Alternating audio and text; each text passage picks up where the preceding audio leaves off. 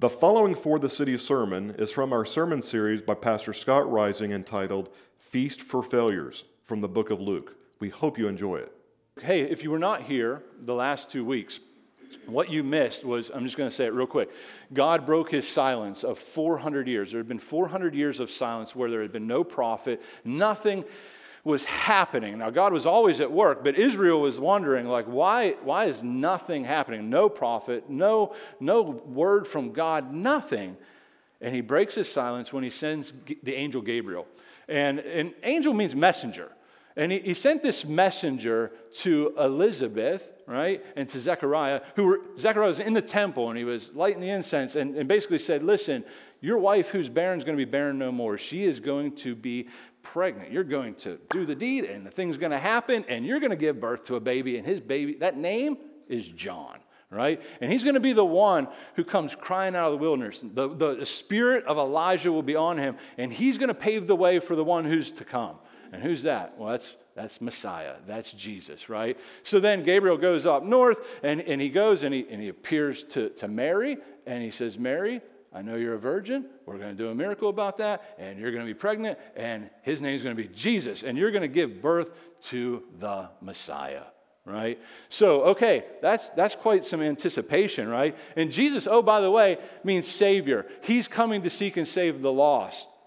So with that that's good news. That's really good news. They have to be very excited to hear this this angel speak this this word of truth to them.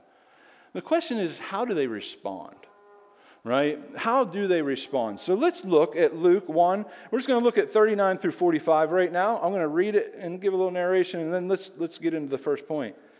In those days, Mary arose. So she just heard the word that she was going to give birth to baby Jesus, right? She doesn't understand all of what that means, but she understands quite a bit. And as she went, she went with haste, right? Quickly. She hears the news. She goes into the hill country to a town in Judea. By the way, just so you know, it's about 70 to 100 miles from where she was. Yeah, that's the face you should make, Ruby, because there's no Uber driver, right? Kevin, you're not going to pick this girl up, right? How did she get there? The, the Bible doesn't tell us, quite honestly. Like, I want to know, like 70 to 100 miles, did she just be like, run? Like, how many days would that take, right? Did she, she say, hey, I should probably grab a couple friends in case, you know, I get beat up along the way? Did she have a pit stop? Did she have family? Did she just keep on trekking? I have no clue, but that's, that's all you get. You just have to imagine what might have happened. But she gets there, and, and she enters the house of Zechariah and greeted Elizabeth. And listen to this. And when Elizabeth heard the greeting of Mary, listen, the baby leaped in her womb.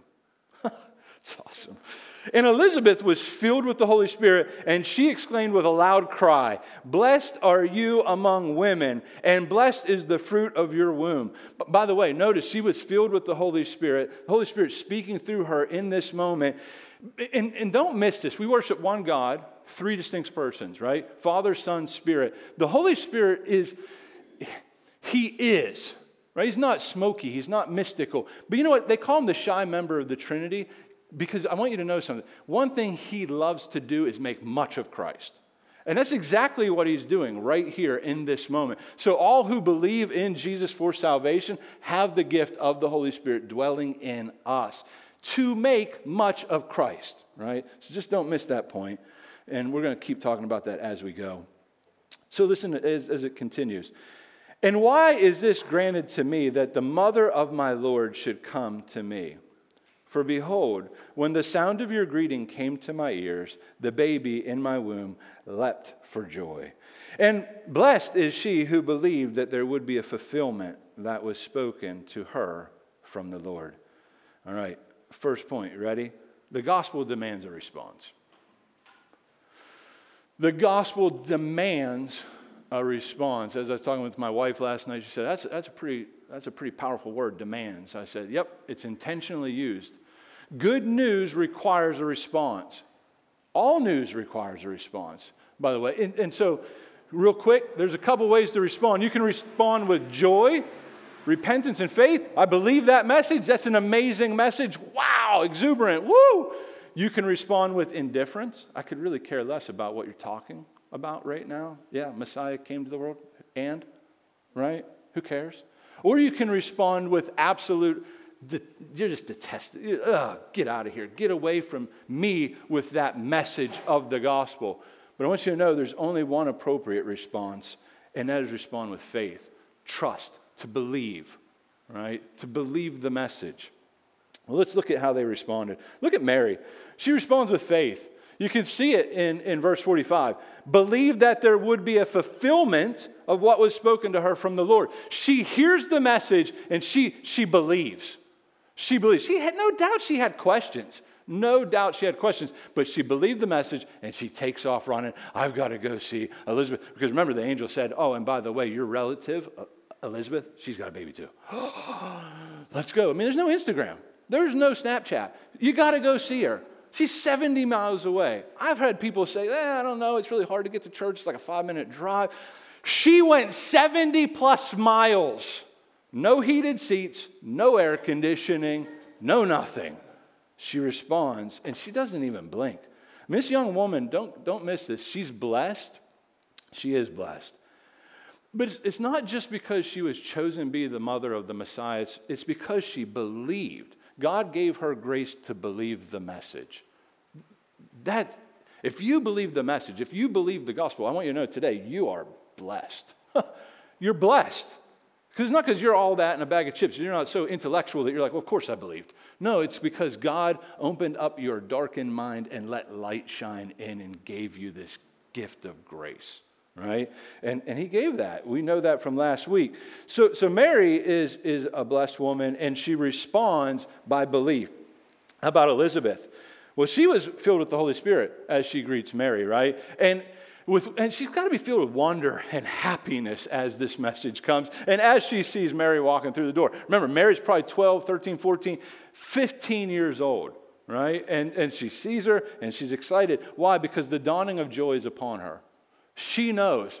We, they've been praying, you got to know, they've been praying for Messiah to come ever since the promise was made in the garden right? And, and god's people were always when is it when is the day? Right? If, if you're in christ right now you may be thinking when is the day that jesus returns? Right? To set up the kingdom in full right? It's here but mm, looking around lord and, and i'm hoping it's, it's better than this. Oh yeah it will be. I, he's going to make all things new all things. Sin will be eradicated, right? No more darkness, only light shining constantly. You won't need the sun because my glory will shine. Okay, we're longing for that day. Well, joy's coming to them. The, the promised Redeemer and the redemption that's coming, it offers deliverance, it offers security, there's pardon, there's justice. Oh, they've been longing for this, and they just had an angel come and say, It's here. I mean, it's here. Okay.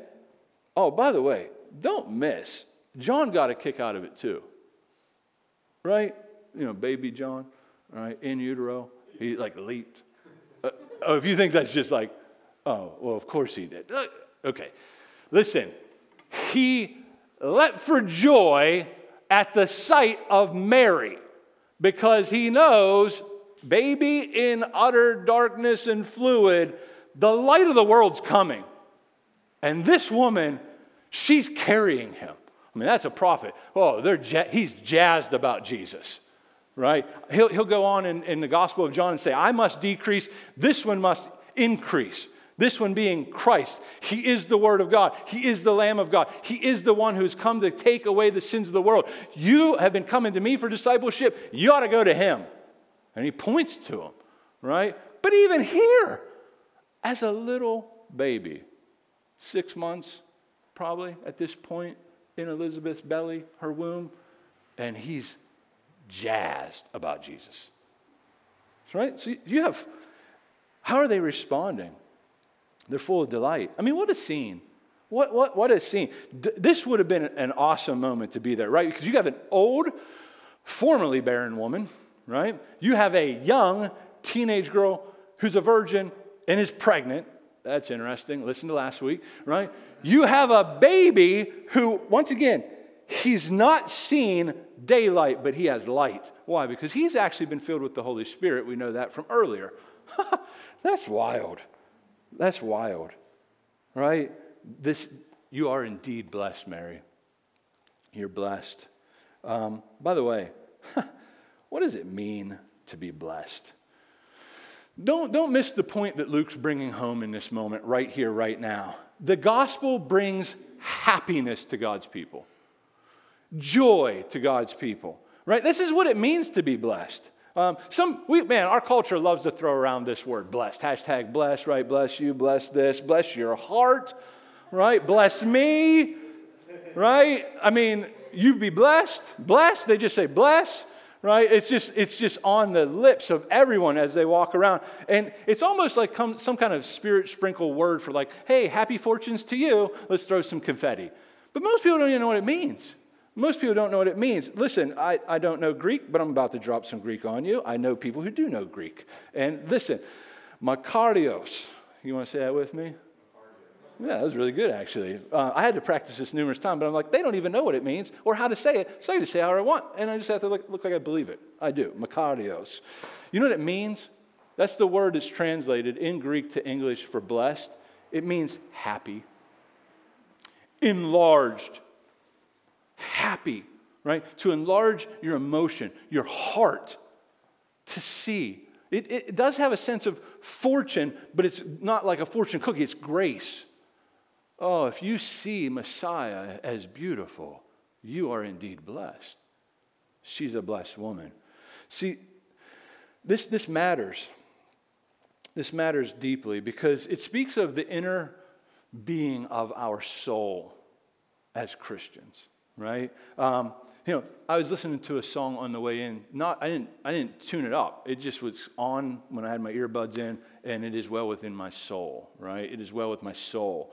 And I was listening to that as I was walking, and, and that's what it means. That's a blessed experience. If you understand the, the impact of God's grace shown to a sinful people to have the opportunity by God's grace to draw near to a holy God as a broken, failed, sinful people because of his divine mercy shown through the life, death, and resurrection of Christ, you indeed are blessed. I also want to say this if the gospel doesn't stir your affections, I mean, stir your affections. We're talking about emotions, right? Towards God, then I want you to know something is just wrong. There's a disconnect. I'm not going to pronounce judgment on you because I don't know your heart. But if you just come to a gathering and you're like, humdrum, let me drop my little check in the thing and go, check, and, and you never give thought to the love or the grace of God, something's wrong. And you should not sleep well at night until you figure that out. I don't say that to, to be heavy, but I want, if it scares you, good. Good. Too many people come into a gathering and their emotions are dull and they don't give a rip what the pastor's saying. They don't give a rip about the word. They don't sing out to Christ. They just sit here, maybe, I don't know about you, particularly spiritually dead. And I want to make you uncomfortable. Better yet, I want the Holy Spirit to make you uncomfortable. Because what I want in that moment and what I pray for every week is if that's you, Oh, that He would open your eyes to know you're breathing. It's not too late. It's not too late to turn from your sin and trust the Lord Jesus. Right? Truth affects emotions, right? If it doesn't, then there's got to be something missing there, right? Because being blessed leads to worship. Don't, don't miss that. We'll talk about worship as we continue. Look at Mary's response, by the way. Um, it wasn't just belief. Her belief led to something, it led to worship, right? She wrote a song. I don't know if she wrote it. Maybe she wrote it in her 70 mile journey. Maybe, man, you look at it, you almost think she had to have been looking at Hannah's song. Not this Hannah, although she's a great Hannah, um, but, but Hannah who, who wrote a song because God had visited her in her own need of a child, right? It, it's very similar. But listen, I'm going to just sing it in whole. It's verse 46 through 56. Mary responds with a song of praise. And Mary said, My soul magnifies the Lord, and my spirit rejoices in God my Savior. For he has looked on the humble estate of his servant. For behold, from now on, all generation will call me blessed. For he who is mighty has done great things for me, and holy is his name. And his mercy is for those who fear him from generation to generation. He has shown strength with his arm. He has scattered the proud in their thoughts of their heart. He has brought down the mighty from their thrones and exalted those of humble estate. He has filled the hungry with good things, and the rich he has sent away empty. He has helped his servant Israel in remembrance of his mercy, as he spoke to our fathers, to Abraham, and to his offspring forever. And Mary remained with her about three months and returned to her home. I was going to try to sing it, but I want you to enjoy Jesus today. and I don't know the tune, and I can't carry one if I did, but that's a song right? She's responding in a song. It's Mary's worshipful, prayerful, like poem or song of praise. And notice, by, by the way, don't miss that she's focused on the divine, man, just the nature of God. There's three main things she's focusing on in that particular song His power, His might, His strength, right? That's one, right? His, his holiness right? The fact that he is so far apart from me as a sinful woman, right? Or I'm not the sinful woman, Mary. And then not only that, but his eternal mercy. She focuses on these three particular things. And, and I want you, don't miss this. One commentary writer wrote this. He said, Mary's hymn of praise has God as the subject of the verbs. Why, why does this matter? Well, it matters greatly. You can walk into a lot of churches nowadays and not have anything that you're singing focus on God. It focuses on the worshiper. And it's, it's just, it's a mistake. It's an error. It's an oversteer. It, it's consumerism. It, it puts man at the center and removes God from his throne. Can I tell you something we don't need help with? That. You and I do not need help putting yourself in the position of, ah, oh, because you're already pretty excited about you. Me too, by the way, right? Like we wake up every day thinking we're pretty awesome. And even if you think, oh, I don't think I'm that awesome, you just have reverse pride. It's just reverse humility. You're still thinking about you. We need to think big thoughts of God. Mary gives us a great example. Worship songs ought to center on God, not man.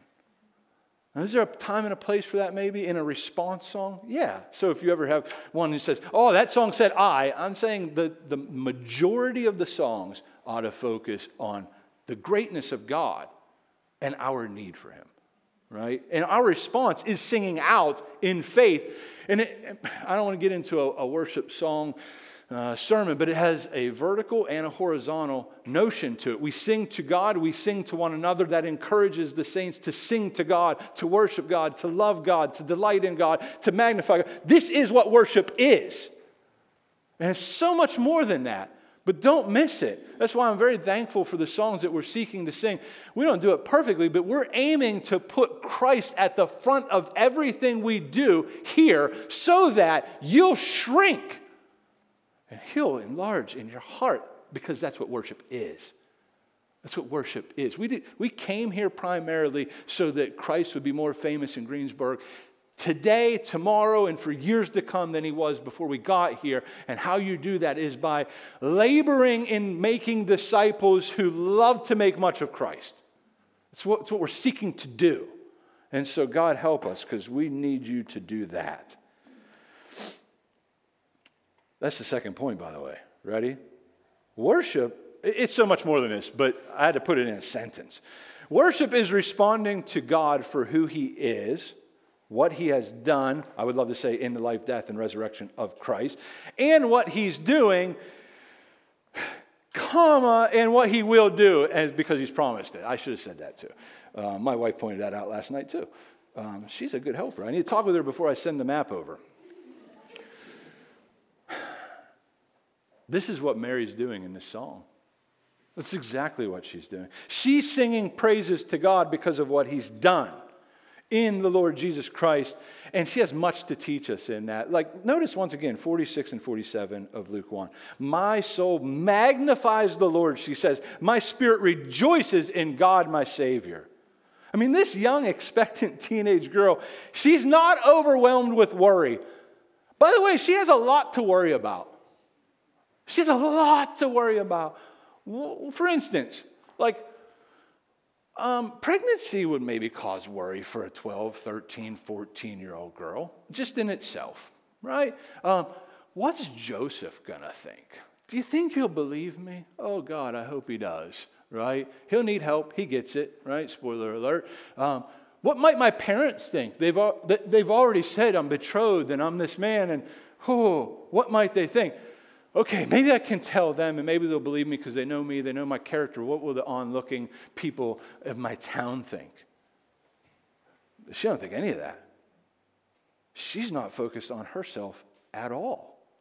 What does she do? She unapologetically, she's so Godward in her thinking, she's making great the Lord. Oh, she doesn't have her eyes on her navel. She has her eyes on her Savior, which would be in her navel area. Anyway, something, I'm sorry, that just, anyway. Pray for me. What does it mean to magnify or to enlarge in? Make great the Lord. What does that mean? Because listen, Mary can't make God bigger right? Like when we say we want to magnify the Lord, it's not like, well, we're doing something. You, you, don't, you don't make God bigger. He's, don't have words, immensely big, right? Like he's huge. That's so lame, right? But gigantic. I, I don't know. Bigger than you and I can comprehend. I'll tell you that. And so I'm like, well, I need to phone a friend to help me with language here. So I have a good friend named John Piper, and I phoned him up, not really, but I did look up a quote and I'm going to read it to you. Listen to what he says. John Piper says, Magnify has two distinct meanings in relationship to God. One is worship, and one is wickedness. You can magnify like a telescope or like a microscope. When you magnify like a microscope, you make something tiny look bigger than it is. A dust mite can look like a monster. Pretending to magnify God like that is wickedness. But when you magnify like a telescope, you make something unimaginably great look like what it really is. With the Hubble telescope, pinprick galaxies in the skies are, are revealed for the billion star giants that they are. Magnifying God like that is worship. End quote. Mary is involved in telescopic worship, to use his language, right? She, is, she has come to see uh, the, the coming of the Lord as something of the vastness, the greatness, and the beauty and the glory of God in a very fresh way, and she's responding with praise from her heart, coming off her lips. Now, you can praise with your lips and it not be in your heart. Jesus will rebuke the Pharisees for that. He says, Why is it that you worship me with your lips, but your heart is far from me? In vain you worship me, meaning worthless, meaningless. I don't show up here. You'd be better to stay at home in your PJs. He didn't really say that, but that's what he's saying when it's vain. I don't want to offer vain worship to God. I don't want to offer meaningless worship to God. So don't play with this God. Because you can fool tons of people here. They'll, they'll maybe come up and pat you on the back and say, Man, you really, I saw that hand up there, woo, right? What? You got your hands up in your heart? Great, then let them come out here. But don't put your hands up if your heart is like cold, dull, doesn't care. Why? Because God wants authentic, real, genuine worship that comes from the heart out. Out. We worship inside out, not outside in. And so maybe your first step of worship is I don't desire you, God. There's nothing inside of me that wants to magnify you. That'd be a great step towards proper worship to humble yourself and to ask for help because that's humility. How about you? That's Mary. How about you? Okay, how about me? Are you involved in telescopic worship or microscope wickedness? That's a great question to ask yourself because everyone is magnifying someone or something. Make no mistake about it. You and I all make great something all the time. All the time. Just think about it. What is on your lips on Monday morning when you see your coworkers? Oh, I can't wait to tell you this. And I'm not saying you got to like shoot them over the little, you know, meme that shows Jesus wrestling the devil and says like this if you love Jesus and if you don't you're going to hell. That's stupid, right? It's stupid. It really is stupid. You could send that, no one like it, still go to heaven. People like it, not go to heaven, right? Because it's not dependent on that. That's silliness. But what is it that gets your heart really in tune? Is it the Lord? There's times our hearts are cold and you might be walking with the Lord. So I'm not saying that you're always just skipping on the clouds, but what is it you love to make much of? Because everybody does it. you're either God centered or you're me centered. Make no mistake about that. And if we could be honest, none of us worship God perfectly. None of us. Not even on our best day. Not even close. Many times our view, I would say almost always, or probably always, of God is too small because of our self centeredness, right? Um, I had heard it one time that a quarter can block out the sun if you bring it close enough to your eye. It's very true. Same thing can happen with ourselves. We can be so focused on us, we don't see this glowing ball of greatness in the sky, right? I'm mixing metaphors here. But you can be so focused on you, even though you believe in God, that you don't see Him because you just see yourself and you make God small and you make yourself big. That can happen when you're suffering. That can happen when the sun is shining, all sorts of times, because we're prone towards like worship drift as God's people. We really are, right? Um, what happens when your view of God is too small? You'll start to believe things like this. Ready? I'm just going to list off a few. God is not good. You won't say it, but you'll think it, right? I need to, con- so because he's not good, I need to control every aspect of my life, which creates anxiety. And you start grabbing for things that you can bring into your sphere of influence so you can feel safe and protected. Life's all about the here and now, so hey, turn down for what? Right? God does not love me. Prayer makes no difference. Sharing the gospel makes no difference. Living a godly life makes no difference. Hey, grace abounds. God does not see all that I do behind the scenes, so I got to make it known. Hashtag blessed, right? Jesus will not return ever, so who cares? Right? There's unbelief battling in your heart there if you're a Christian. And, and what's happening is you're, as if you could, dethroning Christ as the ruler of your heart, and you're saying, I know best. You've been there? I have. Is your view of God too small? If so, it means your view of you is probably too big. Your view of you is probably too big. Do you worship someone or something else? These are good questions to ask yourself. If then, please know that you're in the grips of idolatry, idol worship. You're worshiping creature rather than creator. You gotta, you gotta hear me here because in our super enlightened culture, we don't like to use words like idolatry. You know what we do instead? Um, we say things like this People don't have idols, they just have issues. You ever said that? You ever thought that? It's not an idol I love. It's, yeah, it's got some issues. You, well, by the way, you do have issues. So do I. We all have issues. But many times we don't use Bible words or, or think like that because we would rather just say issues because that makes me feel not so bad about myself. You know, there's times you need to feel the weight of sin. You don't just pop Romans 8 1 in your mouth like a Xanax and say, well, there's no condemnation for those who are in Christ Jesus. That is true. That is true. And you ought to cling to that with every ounce of being that you are and have. But that doesn't mean that when you sin, you ought not feel the pain of the sin. Because when you're in Christ and you sin against God the Father and Christ and the Spirit, God what happens in that moment, it's not so much about breaking laws as it is you are hurting the relationship. But His mercy is more. It will abound, His grace will abound. But we know from Ephesians, you grieve the Holy Spirit in that moment.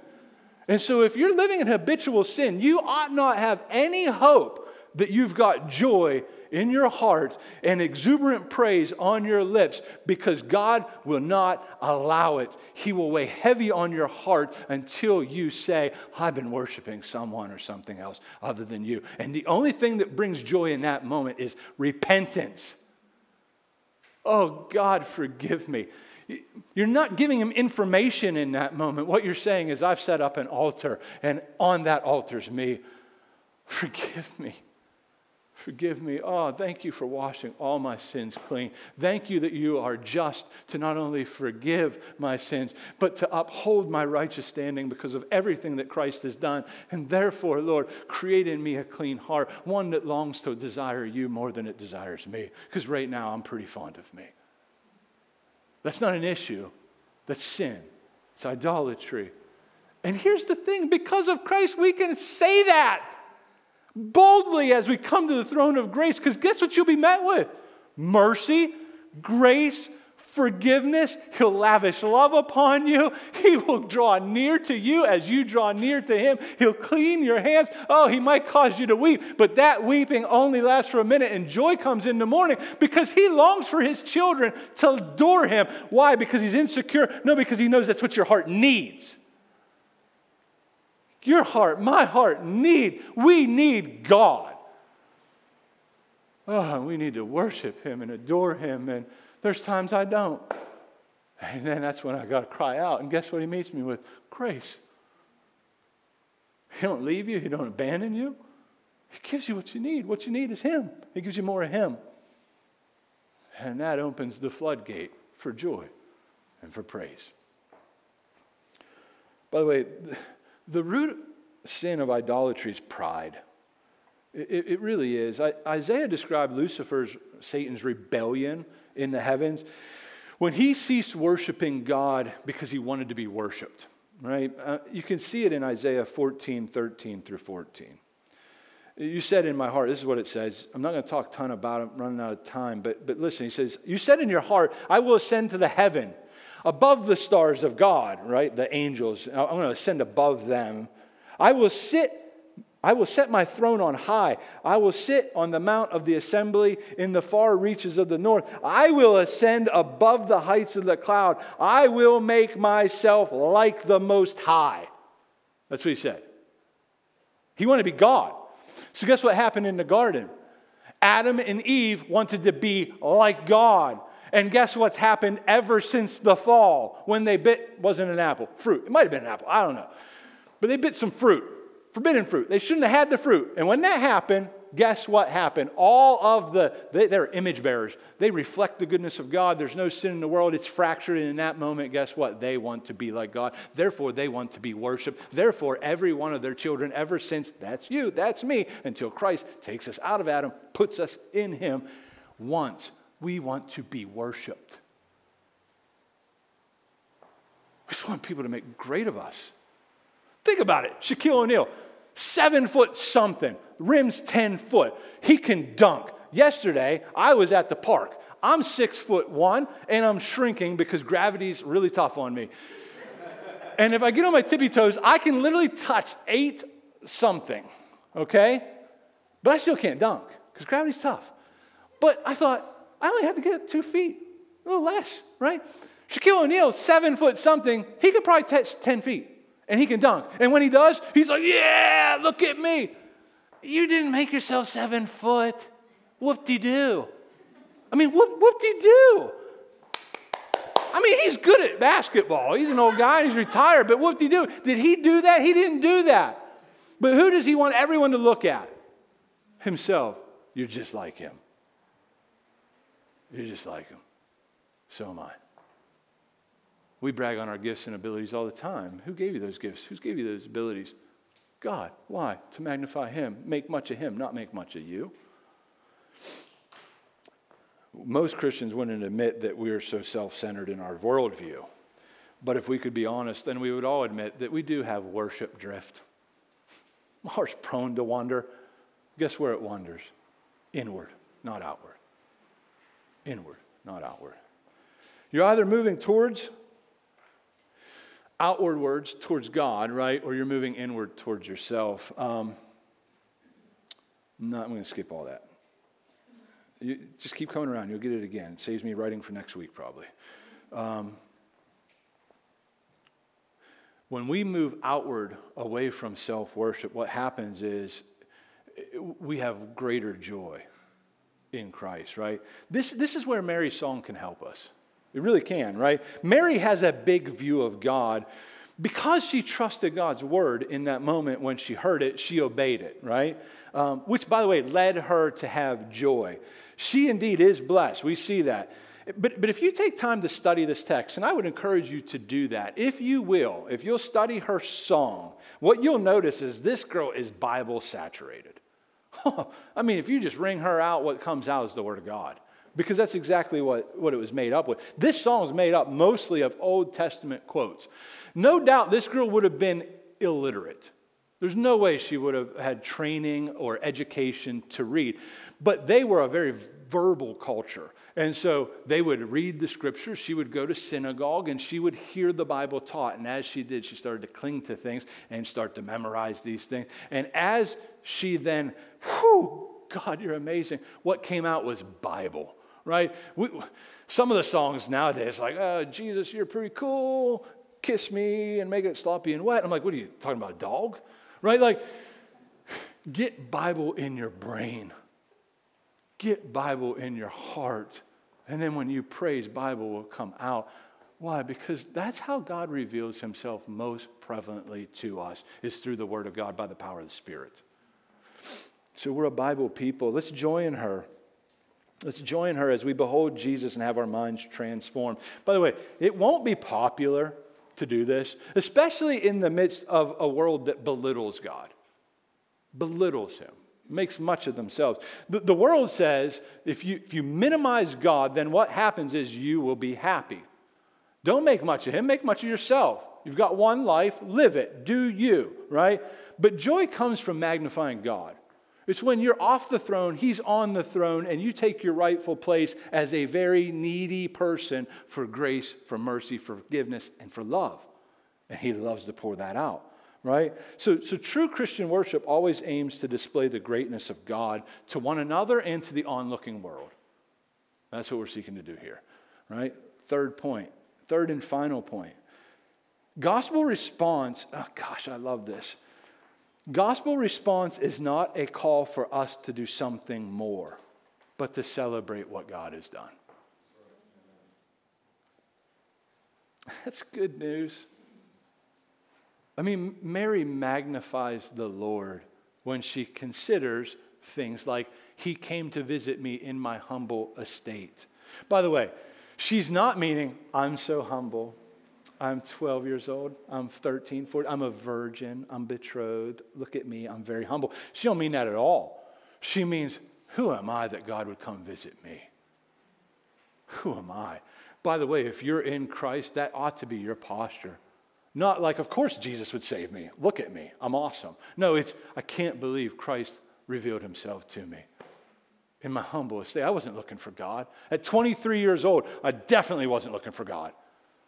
And the hound of heaven came and got me. When you understand the gospel, what happens is Christ enlarges in your heart and your mind, and you decrease. That's what happened with Mary. She's not making mention of that so everybody can say, Look at me. She's saying, I was a nobody girl from a nowhere town, and God came and got me. She was from the ghetto, not a gated community. Right? And, and Jesus, He came to her. God came to her in Christ, right? So Mary's one of the lowliest people in the land of Israel. But her situation has been reversed because of God. same could be said true of you if you're in Christ, right? No matter what right? Um, this is how God comes to all of us, by the way. So, Mary's praise, listen, is not a revolutionary call to human action, but a celebration of God's action. That's what worship is. Now, you may do action out of that as worship, but that's, it's not, now we go do these things, right? God's dramatic work is against those who want to take power into their own hands, he says, No, I'll have no other way than I'm the hero. No other way. God meets us in our muck and our mire. Why? Because he's great. Because he's great, not because we're great. Um, look just briefly with me at Luke 1 51 through 53. I think this is the heart of Luke. I think this is the heart of Luke's gospel. It says, He has shown strength with His arm. right? This means he's shown himself to be strong. He has scattered the proud in their thoughts of their heart. He has brought down the mighty from their thrones and exalted those of humble estate. He has filled the hungry with good things, and the rich he has sent away empty. This is, I mean, as we go through the next two years, the Gospel of Luke, keep that text in your heart and in your mind. This is why we're calling it a feast for failures. Spoiler alert, we're all failures. And, and God has lovingly sent out a banquet feast in his son Christ to come and to receive and to be satisfied. But you won't come to that feast if you think, nah, I'm good. I don't need Jesus. Oh, how wrong you are. The, the proud always seek to magnify themselves when they look down to others and not up to God. And God says, This kingdom's going to be different. Those who are last, they're going to be first. Those who are first, they're going to be last. I'm going to show you what it looks like because I have not come to be served, Jesus would say, but to serve and to give my life as a ransom for many. Oh, you want to follow the king? That's where it goes. It's a downward path to joy, not an upward ascent. Not an upward ascent. That's our humble servant. I'm going to read from Philippians 2 5 through 11 because I want, I want us to set our minds on this God. All right? So let the Word of God, man, think about these words. Set, set it as a goal to spend time in devotion on this text throughout the week. Would you? Um, listen to what he says. This is Paul in Philippians 2 5 through 11. He says, Have this mind among yourselves, this mind that God is great, that you are small, that we need Him, right? Which is yours in Christ Jesus who, though he was in the form of God, did not count equality with God a thing to be grasped, but he emptied himself by taking the form of a servant, by being born in the likeness of man. and being found in human form, he humbled himself by being, becoming obedient to the point of death, even death on a cross. Therefore, God has highly exalted him and bestowed on him the name that is above every name. Why? So that at the name of Jesus Christ, every knee should bow in heaven and on earth and under the earth, and every tongue confess that Jesus Christ is Lord to the glory of God the Father. Make no mistake about it. Hear me right now. You will magnify Christ. You will. And you either do it because of his mercy or because of his justice. Every tongue will confess. Oh, confess it now. Receive grace now. Praise him now while there's time. Last night I was reading some different things and I come across a Portland, listen, Portland, Oregon, Oregon Quaker pastor. That's a lot to say. Um, what a strange fella. What a strange fella. He, he said this He goes, I preached a sermon today that was a little risky, It'd probably get me fired. It would if he was here.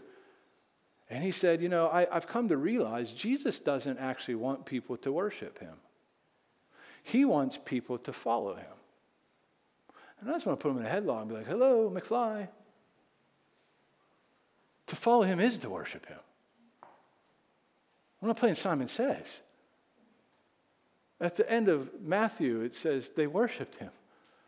Jesus has said, My Father is seeking those who will worship him in spirit and truth. And if you've met the Father, well, then you've met me. And oh, by the way, the only way to the Father is through Christ. He is the way, the truth, the life. Nobody gets to the Father except through him. Well, what about all the other religions? None of them worship the one true God. I don't say that with arrogance. This is why missions exist. If it didn't, if, if every other religion was worshiping the one true God, and well, they'll, they'll be in heaven if you don't tell them the gospel because they didn't know, then we'd be fools to send out missionaries. It'd be crazy. Of course, Jesus desires to be worshiped. Why? Because he's insecure? No, because it's what your heart was made for. Oh, and he's good. He reveals himself so that you will know you're not king. He is. He desires to be worshiped. Therefore, magnify him. That, that man in Portland is probably lost. He's a lost man. So we should pray for him. And we should pray that God would have mercy upon this man because he's leading other people astray to, to silly thinking. We need the word of God. Jesus, in this text in Philippians, it says he was lifted up upon a cross so that you and I, because he humbled himself to the point of death, he was lifted up on a cross so that you and I, a very humble people, not because we're humble, but because we're low and we could never get to God, could be lifted up in exaltation with him in the heavenlies. So why Christ came.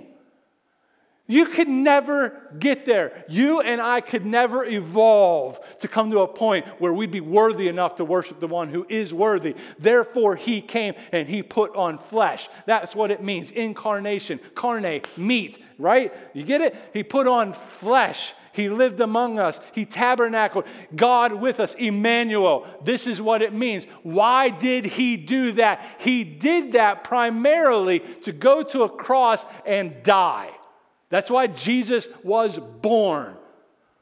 Well, why would that be the reason he came? Because the wages of sin is death, and you and I deserve death. And Jesus willingly took your death, my death, upon himself when he put the sin of the world upon him and received the wrath of God in our place so that you and I could receive his righteousness, receive forgiveness, receive life with God. Therefore, you ought to spend every moment of every day the best you can recognizing Jesus is far greater than anything this world has to offer. Oh, praise him.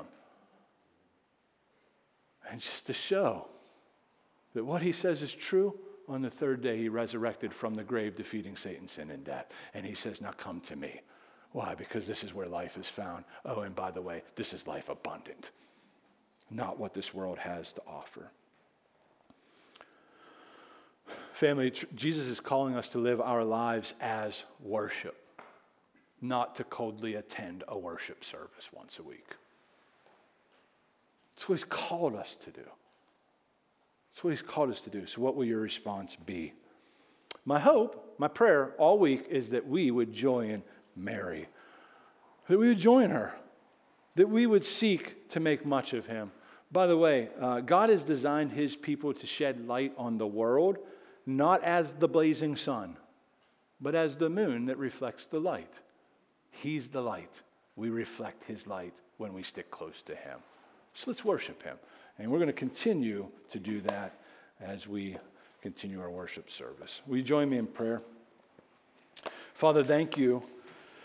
Whew, thank you so much for sending your son, not because we were worthy.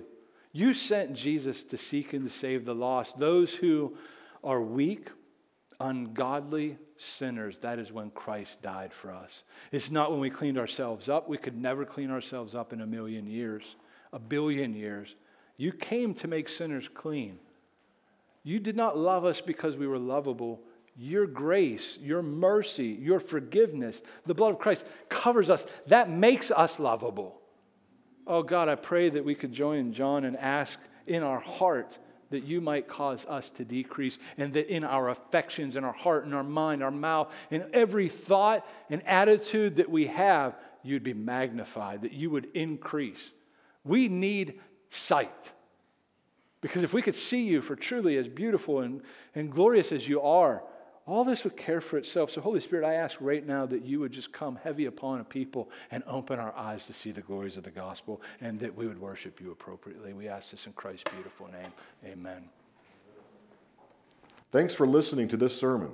If you found it helpful, we encourage you to enjoy more of our sermons, find out more information about For the City, or how to partner with us through prayer and giving at www.forthecity.church.